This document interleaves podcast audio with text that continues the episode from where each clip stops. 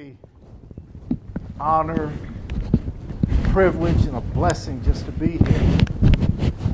One thing that Brother Snow left out is the very people that I helped. I was there. And praise God, I've got about you see, math is not one of my fortes. Uh, in next month, I will I will have about 26 years of sobriety, and, and I'm you know it's. Now this is where I redirect everyone. Please do not applaud me. Let us praise God, Amen. because it is His work in me. You know, um, my Bible says, you know, that greater is He that's in me. And, and that's a classic example. So uh, I'm really grateful. I see I see family up in here.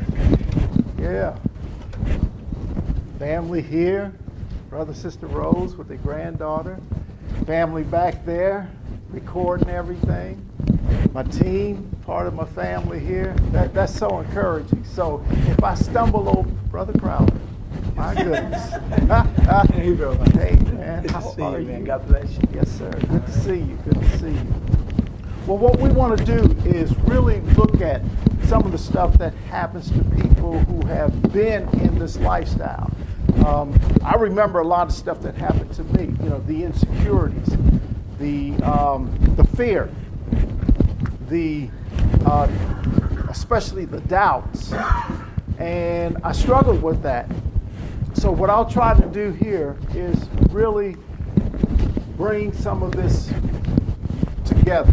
Some of this may be blatantly obvious, but what we have to do is, as they say in the rooms, you know, the rooms of Narcotics Anonymous and Alcoholics Anonymous, is keep it simple, silly. I won't use that other word. I hate calling people stupid, so I won't call anybody stupid. But we got to keep it simple. That makes it a lot more manageable, and that will also double in helping you to have the confidence to help the individual that needs help. So let's read this thing. What is this this thing, this animal called sobriety? Sobriety is a pattern of living and thinking that is based on spiritual principles. Stop. Let me say right here spiritual principles never change. They don't. But there is change that goes on. It is your understanding of those spiritual principles. So you're going to grow just like the person you're trying to help is going to grow as well further. Uh, obviously found in God's Word. Now, if we don't stay grounded, we're going to have a problem. Right. You know? What is it, Roy? Proverbs 3, 5, and 6. Trust not. Exactly. But in all things, trust God. So when you teach, teach from the book. Some of which include trust, faith, forgiveness, humility, courage, love. Here's a toughie perseverance. The people that you're going to work with, the best way I can describe them is they are going to be a piece of work. they are. And, and you're going to see why later on in this presentation. You know, we got to have fellowship, service, commitment. Commitment usually is not an issue. That's why all of you got here, because of the commitment that's in you. Cleanliness, dependability, honesty, and of course, the last one, which should be first, love. We got to love these folks a lot of them know what lust is. but they don't know what love is. Who knows the real definition of love? Amen. Now, can you verbalize what love looks like in us? Christ, okay. Can, can you expand on that? Well, we ought to be able to see the glory of God through us. Amen. Our goal is to look like Him. Okay. Accountability. Accountability. Meeting people where they are. They will see these things. Meeting people where they are. Okay. I see I'm not going to get the answer I'm looking for. How does God show us love? Who said that? Where, where are you at? Stand up, please. Please. Please. See, what I was going to do was you a present. Anybody that that get this. God bless you. I tell you. The way I teach my clients, and, and please read that, it's got a lot of good information. Um, the way I teach my clients is this love is not a feeling, not, it is a behavior. It's what you see people do. See, that's love. When you can give somebody something with no strings attached, that's love. You have no expectations. That's what we do when we go into the prisons, to the jails. We give them the Word of God with no strings attached. Because some of them are going to struggle, some are going to stumble, some are going to fall. All right. Okay. Purpose is to identify methods and areas that require attention, some new skills, pro social decisions. Do you understand what that is, that pro social piece? That is having skills that's in line with the community that you live in. In other words, aren't we all law abiding individuals? Who said should be? You are so accurate. Because I got two rascals over here. but they law abiding.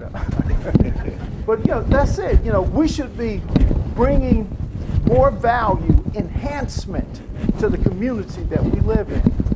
And that's what we want these individuals to do after they come out of treatment, after they come out of jail, after they come out of other institutions. They need to come out adding value to the community that they're going to reside in. So this, uh, these decisions impact the five major life concerns. Of course, spiritual. Then there's legal, there's the financial piece, there's the housing piece, and the medical piece. When we demonstrate love, it should affect all those areas. What are challenges? A difficulty in a job or undertaking. Ladies and gentlemen, brothers and sisters, these individuals come out and they start trying to live a sober lifestyle, it is very difficult for them. Very. There is untold fear. They have doubts. They have doubts that they won't even tell you about. And you know why? Who said that? You already got a book. huh? Thank you. Thank you. They just know that I can't trust you. Yes.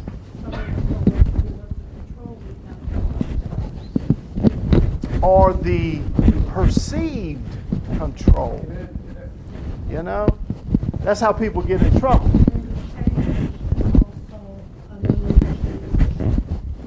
Mm-hmm. Yeah.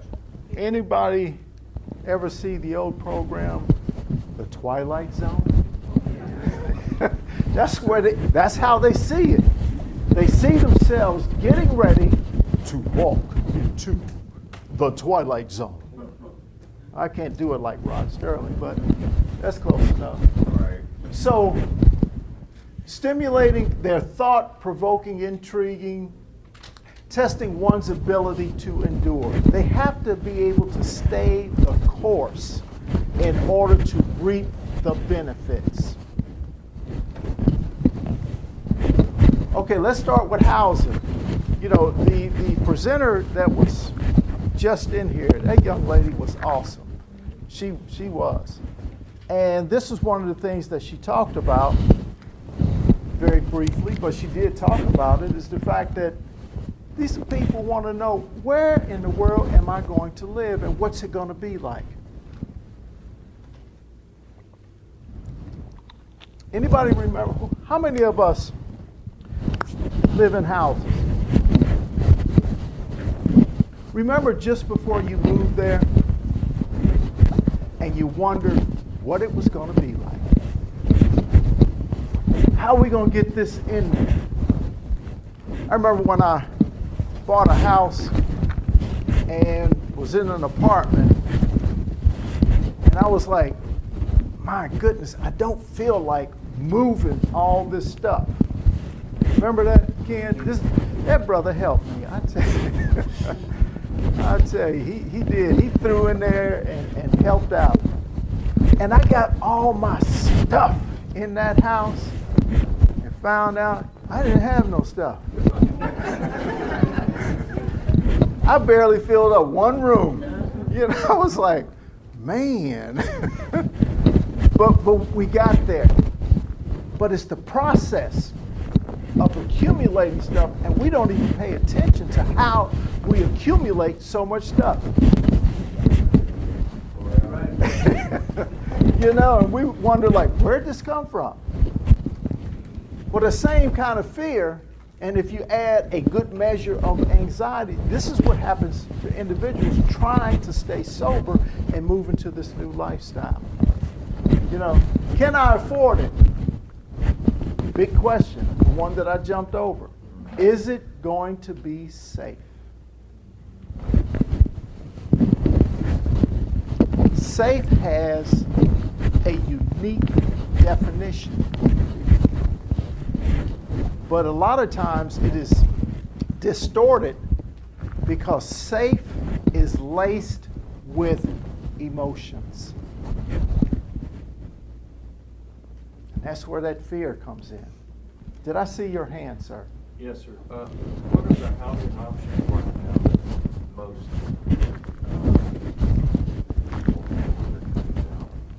Limited you know, I'm not saying that to be funny. It's very limited.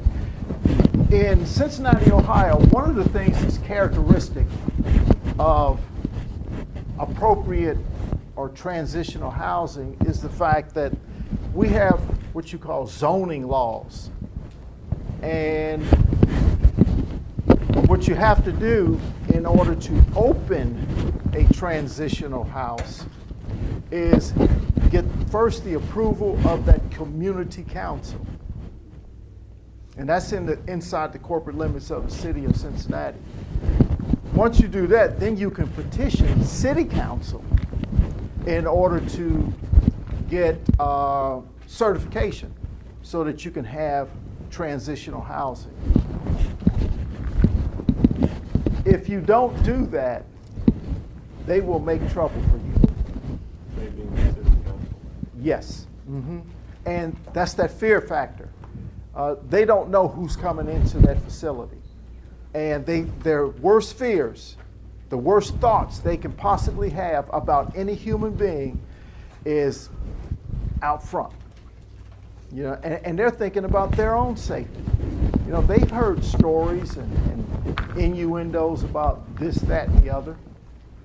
They see the news, and that just fuels all of that. Now, what else is required? What about transportation? Because they got to work. Most of these individuals will end up at best on the bus, bus line, at the very best. A lot of them walk, I'm telling you. And sometimes that's the best they can do. You know, I said, uh, I've been there. And I remember having to walk to work myself. And I worked a third shift job, minimum wage. That walk was 3.9 miles one way. And then after working eight or 16 hours, I turned around and I walked those 3.9 miles back to my home. So I understand the concern about this. What about the food? People got to eat. One of the things that we have found to be very beneficial is we have a food bank in Cincinnati. We send people there. You know, they, they can go there. As a matter of fact, our congregation has a food bank, and they can go there and get food. Because that brings that element of safety back to the individuals. What about my basic needs? Soap, toothpaste, deodorant, those types of things. Laundry detergent. Where will I wash my clothes? These are legitimate concerns because it impacts how the individual thinks about themselves. If I can't do all this stuff, man, can you imagine how I see me? Where, where's my self image? Where is that? It's pretty low. What about the medical piece? We have people that have legitimate medical needs, things like high blood pressure from years and years and years of drug addiction. How about diabetes from years and years and years of drug addiction? That's a scary thought. Can I afford my medication? One of the things that I've had the blessing to do is help people get medical cards through the uh, Jobs and Family Services so they can afford their medication. Then you have to teach them how to use that, how to manage medication, take it the way it is prescribed. And see, because we are so responsible, we just make the assumption that's what they're going to do. Well, they should know better. No. When you're working with people that recently left institutions, trying to maintain sobriety, please don't assume anything. Don't assume anything. You cannot ever tell them about the basic needs enough. People have like dental issues. Um, that's a fact of life. They have to have access to dental services. Because, believe it or not, your dental hygiene will impact your basic health. And you have to teach individuals that. This is a challenge for them. You know? Back in the day, in the old day, when they were using and whatnot, something started hurting, they go get a drug for it. Or they act like, you know, they was watching a John Wayne cowboy movie or something. You know, go get me a bottle. I'll drink it away. Yeah, they will do that. Glasses. You ever see somebody that kept making faces at you? Did it ever dawn on you that maybe they couldn't see? One of the things that we, we have to be able to do is make that kind of referral. Then there's something else besides uh, medical piece. That's the mental health piece. Folks will have to be hooked into mental health services. We don't know what these people are struggling with. We don't know if the institution has done an appropriate and accurate mental health assessment to identify whatever potential issues that might exist. We have to do that. You see, the purpose is to deal with the whole person, everything. What about financial? 93 out of 100 don't know what a checkbook is. They don't. They deal on strictly cash basis alone. That's it. You think they would go to the drug dealer and say, hey, let me write you a check? You know? No. You know? That's a paper trail. Now you got conspiracy charges. They're not going to do that. What about the money management piece? Do they know how they live for today? That's it. So we have to get them to do some planning. You know, one of the scariest things that I said to an individual that was recently released, just, you know, trying to maintain a sober lifestyle, I said, Have you thought about establishing a savings account? And the response was, A what? A savings account. I don't trust banks. That was it. That's why they didn't want to do that. So we have to teach them the benefit of these types of things. You know, how to be on a budget. You know, what about further education? That was mentioned in the previous session. Some will, most won't because of that fear factor. What about things like, you know, people who are up in age, been in the institution for a while? What about Social Security benefits? I even had individuals who did not realize that they could still vote. Yeah. Self image, self esteem. I've done this crime, I've done this time, so I don't deserve to vote because I'm a convicted felon. Unless we educate them and bring them up to speed, they're going to keep thinking like that. You know? Let me ask you this question Can you imagine on Judgment Day? Here you have been working in the field and whatnot, and you're standing before God. Let me give you a picture. Imagine this is the bottom of the throne. Okay? I'm going to be each and every one of you. Uh, what did you ask me, sir? and then the father, you hear his voice. Why didn't you teach them about Social Security? uh, I was, I was kind of busy. no. We have to think for them. You ask all those questions so that you understand where the work is. Don't assume anything. Health insurance. Do these individuals have a credit status? Or do they even know how to reestablish credit? Well, how are they going to get their own apartment if they don't have credit? That's how we have to think for them. You know?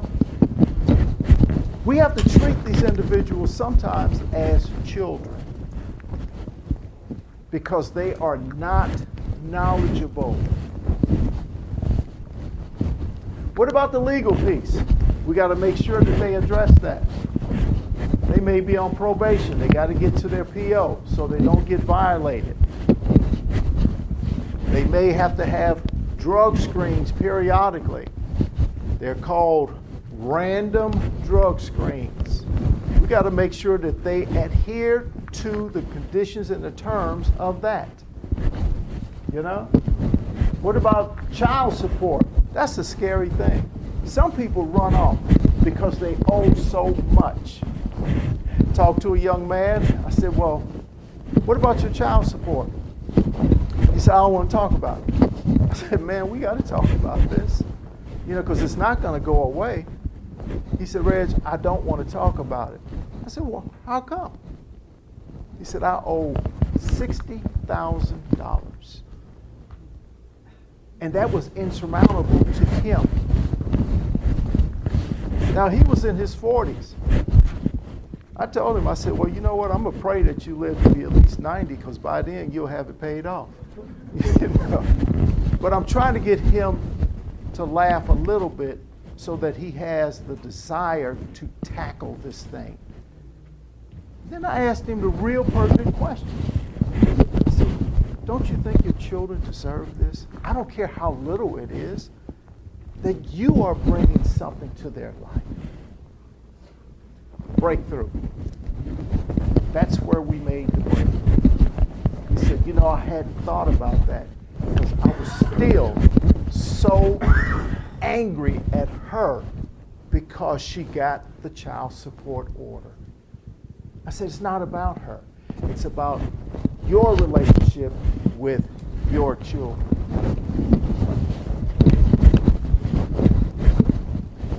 And then there's that ugly thing called restitution orders. Some of them get saddled with that. That's a tough one.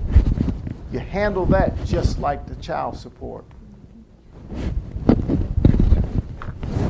Uh, paying back something that you took from someone. Yeah. You may have, uh, the individual may have um, stolen property. Um, yeah. So, you know, it's, it's all kind of things. Okay. The spiritual piece. Yes, sir.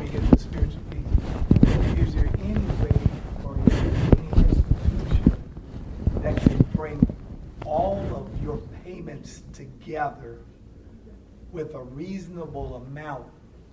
Because if you've been incarcerated, you come out and you have restitution charges, child support, and on and on and on.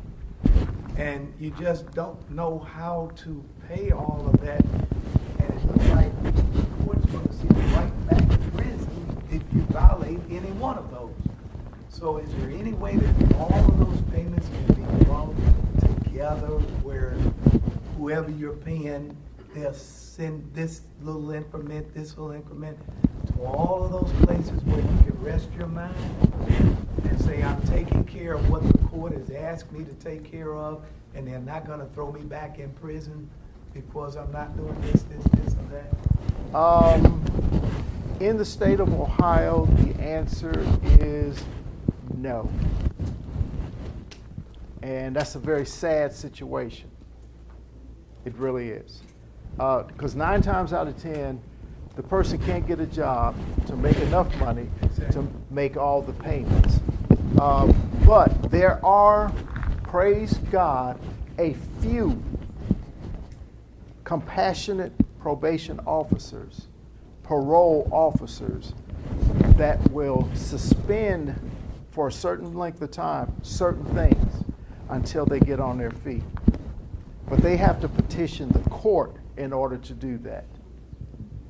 So what they will do is they may like say you don't have to start paying restitution. Let's say you get out today. Today is June 11th.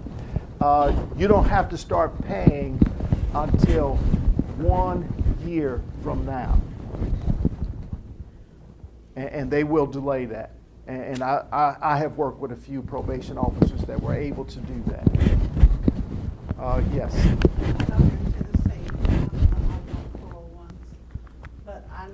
she waived the parole until I got a job. One time it was supposed to be forty-five dollars a month, and she seen what I made, and she made twenty-four dollars a month, twenty-five dollars a month. Mhm. There's also financial advisors advisors, they can package those payments. And you can get that through your probation officer here. Probation officer is the one that sets all Probation of, well, not- that sets up all Well, of that. probation is um, uh, before the conviction, parole is after the conviction.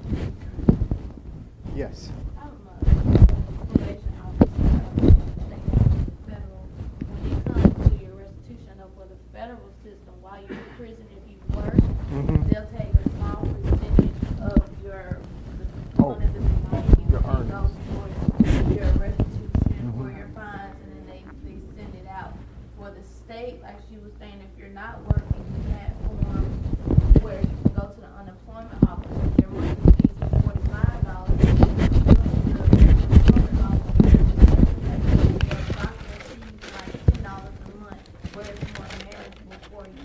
When it comes to the child support, the reason why I was, I went to the, um, seminar about it a couple weeks ago.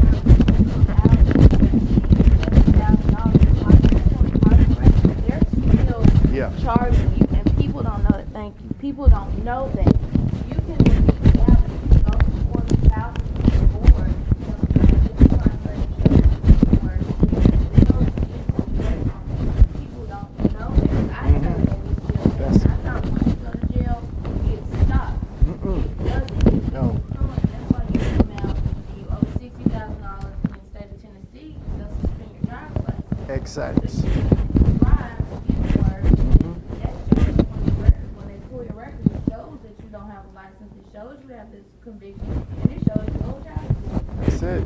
So that's a lot for the person to have to face coming straight out. Let's see. Let's go. This is one of the reasons people act the way they do, and why they relapse is the issue of trauma. Every individual who has had chemical dependency issues has been a victim of trauma. Every last one of them, including yours truly. You know? The trauma doesn't go away. It's about learning to manage the feelings and the thoughts associated with the trauma. That's why they won't tell you much of anything. That's why we see individuals all tight lipped. You know, that's why we see attitude. You know, we see what I call defiance and resistance. You ask something, they push back because you have just opened the door to trauma once again. Well, what is this animal called trauma? Let's read it. It's situations that a person witnesses or experiences that involve extreme suffering. Think about your own life. You've seen some stuff. I remember seeing a terrible, tragic automobile accident where this guy was T boned at this intersection. His passenger was ejected out of the passenger side, came flying out of the truck, sliding across the pavement on the side of his face and his right shoulder. I still remember that. That messed me up. I was about 14 years old. God was working with me then. I just took off running to see what assistance I could bring to him. You know? That was another human being. It says uh, actual or perceived injury or death to others or even themselves. When a person feels like they're getting ready to die, that's a lot. That's a lot. You know? What else does it say? The immediate responses to the trauma, that's what we're talking about, can include, of course, fear, helplessness, and interference with a person's daily living. This explains why people act the way they do. That stuff hasn't been dealt with. That's why if we remember when we looked at the medical piece, it was mentioned that there's a need for mental health attention. We don't know if medication or just therapy or being in group sessions, we don't know what, what is required. But we need to be able to address that. We need to make the appropriate referral. Trauma usually defined as situations that a person experienced. Didn't I just say that? I think I was up around 1240 doing this particular slide. exactly. but we see that is um, that's how important it is. That's why I put it in there twice. Yeah, yeah. I knew what I was doing. I wasn't traumatized. Here's some forms of trauma that people will go through. Number one, community tra- trauma includes predatory violence, violence from personal conflicts, uh, experienced as victims or as a witness. You know, we see people getting into it, you know, the neighborhood fight. That's trauma. You know, people get hurt. Complex trauma, exposure to multiple or prolonged traumatic, traumatic events, such as uh, individual in maturing as a child growing up. It might be some physical abuse in the family. You know, uh, maybe Junior gets a regular weekend beatdown because dad is alcoholic. You know, or he's got an older brother that's angry at the parents, but he's not going to do anything to the parents, so he beats up his little brother regularly. Yeah, you know. Um, it's typically psychological abuse, physical, sexual, and domestic violence. That's some stuff that's really difficult to face. How are you going to tell somebody that you were sexually abused in your own family? You won't tell them. That's why we have to be able to make the appropriate mental health referral. Get them an assessment. Okay, other forms of trauma. Well, we said uh, domestic violence, uh, actual threat, uh, previously in uh, intimate relationships, sisters usually experience this. That domestic violence piece, it usually happens by way of a close family member, a boyfriend or husband, or a former boyfriend or a former ex husband is usually the perpetrator in domestic violence.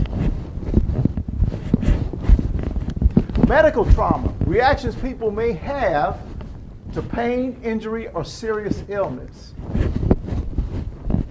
Even medical procedures. How many people in here love going to the dentist? That's trauma. You all you got to do is hear the sound of the drill, and you be like, no, you know, give me a couple of Advil, it'll go away, you know. But but that's trauma. But the thing about it is, some people have had certain illnesses, and the pain was so excruciating that they never ever wanted to go back and revisit that again. So they don't go to the doctor. Uh, yeah. Yes, sir. Yeah, like to say. I've been in, in, institutionalized times, and I've been in sobriety for almost 19 years. Yes, sir. Amen. And my experience is if you focus on the problem, the problem increases. Yes, sir. If you focus on the solution, the solution increases. Yes, sir. If you if you give thanks in all circumstances, Amen. look for the divine appointment at the dentist office. You might not dread the dentist office. There it is. If you trust in, if you go back to your opening statement. Yes, sir. You trust in the Lord with all of your heart and lean not to your own understanding. Come on. Ways acknowledge Him, He'll direct your path. Mm-hmm. Money is not our God. Come on. Money is our servant. It's a means Absolutely. of exchanging love and service. Mhm. Without us.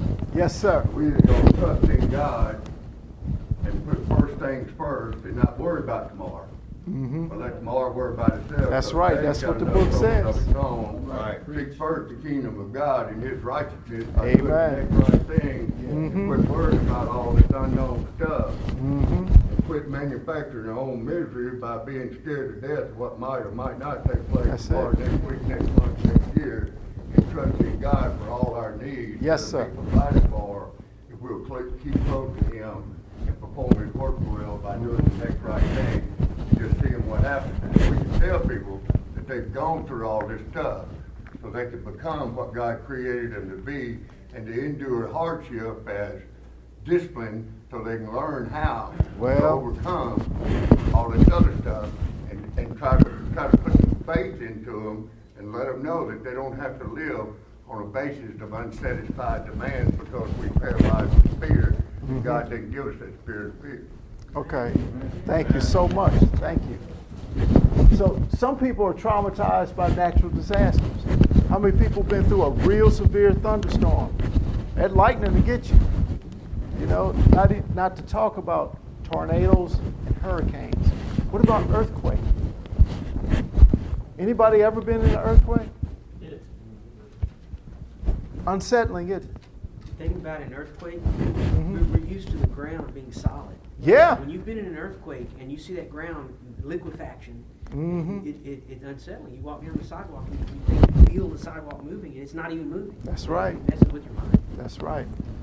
Okay, what is the answer to the many issues that trauma can bring to an individual? Attempting to develop a sober, pro social lifestyle. Where's my brother at? My brother already answered that. Yes, he did. he saw my presentation. I didn't know it, you know, but I am so grateful, you know. We got to do that. That's right. You know, we got to trust God. And we have to teach, we have to teach, we have to teach the individuals we're working with That's right. to trust God. Show them. You know? And we use our own lives. You know, I tell them, like, I've been where you at. You know? Look what God did for me.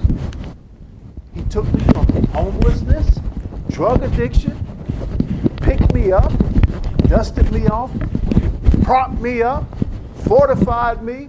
I became a, a licensed counselor, you know? Working in programs, running programs.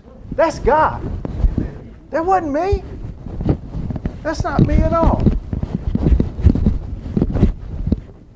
Can we address these issues that may have remained hidden for so many years? I'll answer that yes. But you got to remember one thing it's a process. It's a process. The most important thing is to establish trust and communication in that order. Because you may have an episode where the person comes in and they don't want to talk.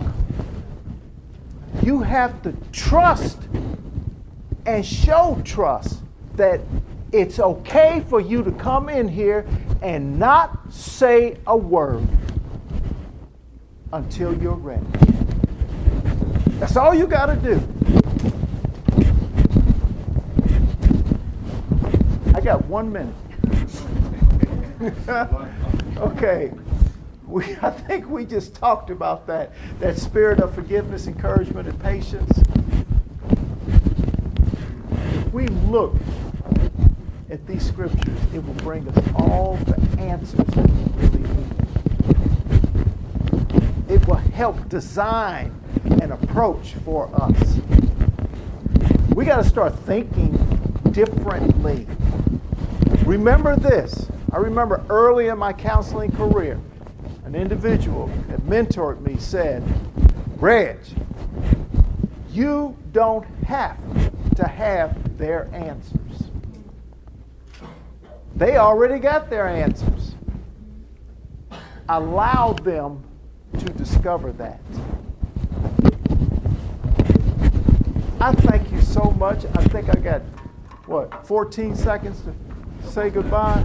And uh, I'm so glad you all are here. If you have any questions and you see me out here, please free, feel free to ask me. I got one more piece of free information. Who wants to- was- I saw your hand. I saw your hand. She said, give it to me. Okay, um, I will have some other giveaways probably tomorrow. And uh, just thank you so much. God bless you keep up the good work.